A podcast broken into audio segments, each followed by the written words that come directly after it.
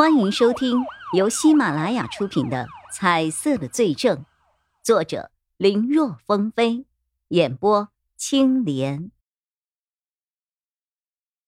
虽然这几年医美行业发展迅猛，但大多数只是一些微整形，像是这种变性级别的手术，一年下来也没有几个。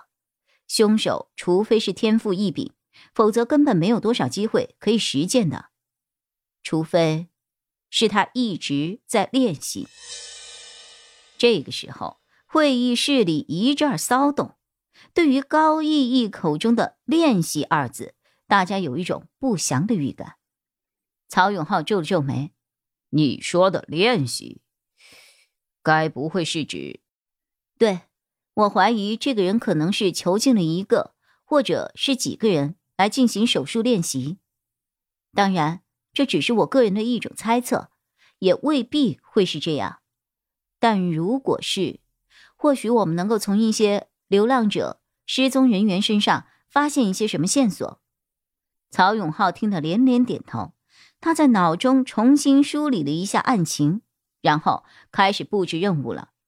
现在开始，我们先围绕宋仁健展开调查。调查的主要方向，在和他接触的人中。有没有存在失踪的情况？还有，前几名受害者和他之间是否有过交集？另外，那些医疗设备也是调查的重点。假设，假设是他一个人所为，那么他肯定需要一个能够装下设备来进行手术的地方。相信找起来不会很难的。散会。有了比较明确的调查方向，各小组开始有条不紊地展开了调查。在确定失踪人口上，他们尝试通过相关施暴的案子进行查找，特别是因为证据不足、没有被定性的男性作为他们的重点调查对象。但这种案子其实没有报案的情况占有大多数，因为这对女孩来说是巨大的伤害，羞辱是第一次的伤害。站出来控诉会受到第二次伤害，如果能够告倒对方还好，但如果是失败了，往往还会受到来自媒体和外界的第三次伤害。除非是心理素质强悍，否则很容易崩溃的。而且，一般受害女性在发现自己受辱之后，都会下意识的毁掉一切，衣物会扔掉，身体会洗好几遍。虽然很理解他们这种做法，但如此一来，仅有的证据也就没有了，这就给以后的起诉，无论是警方还是检方的调查取证带来了不小的麻烦。而且很多人不会报警，不会报警就没有施暴者的信息，没有施暴者的信息，怎么追查对方失踪的情况呢？不过，随着警方的调查。慢慢的，案件开始有了转机。在排除了几个可能被囚禁作为试验的人选后，警方最终锁定了一个人——李小健。李小健也是一开始他们重点调查的对象，只是当时还没有和宋仁健联系起来。在随着进一步的调查后，大家都觉得李小健。或许就是警方要找的，可能成为了试验品的人。这个人本身没有什么名气，但是他的父亲很有名，是 A、B 市知名的律师李正义。这个名字出现之后，让所有的警员都有点惊讶。上次给毕盖厄辩护，这次给好好人辩护，都是这位律师。如此知名的律师，却养了一个不学无术的儿子。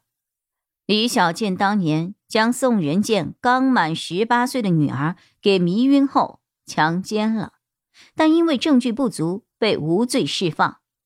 之后他消停了一年，又做出了同样的事情，但依旧是因为证据不足无法判刑。不过在第二次事发的三个月后。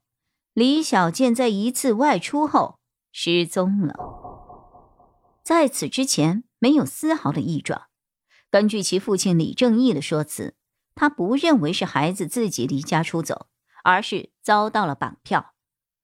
虽然之后的确有一些自称是绑匪的人打来电话索要赎金，但根据当时警方的调查发现，那些自称绑匪的人全是假冒的。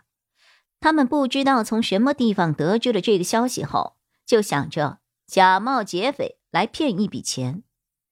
至于真的劫匪，一直没有出现过。到最后，连李正义自己也不由得不怀疑，是不是没有绑匪。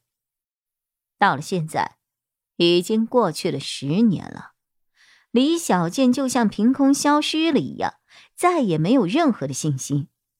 可以说，是否还活着都没有人知道。或许，这失踪多年的李小健就是那个试验品。不过，这么多年下来，随着犯人的手法升级，可以看得出，这是经过了很多次试验的。而这种手术可不是小手术，李小健还能活着吗？综合分析之后，众人开始对李小健进行了更为深入的调查。这么一查之下，很快就发现了新的问题：李小健早年曾引发过一起连环追尾的交通事故，在那场事故里，除了一位车主被撞死之外，还有一名被追尾的护士，在事发两个小时之后，因为脑出血而死亡，而那名护士就是宋仁健的妻子廖星星。当时李小健只有十四岁，因为不满十六岁，免于刑事处罚，由其父亲李正义承担民事责任，对受害人家属进行民事赔偿。对于这个结果。当时很多人都表示非常的愤慨，猜测真相可能是李正义交通肇事，然后让儿子来顶包，自己就能够逃脱法律责任。当时的宋仁建也提出过质疑，还几度奔走于警方和法院之间，可惜都没有用。本集播讲完毕，感谢收听，更多精彩内容请在喜马拉雅搜索。青莲嘚不嘚。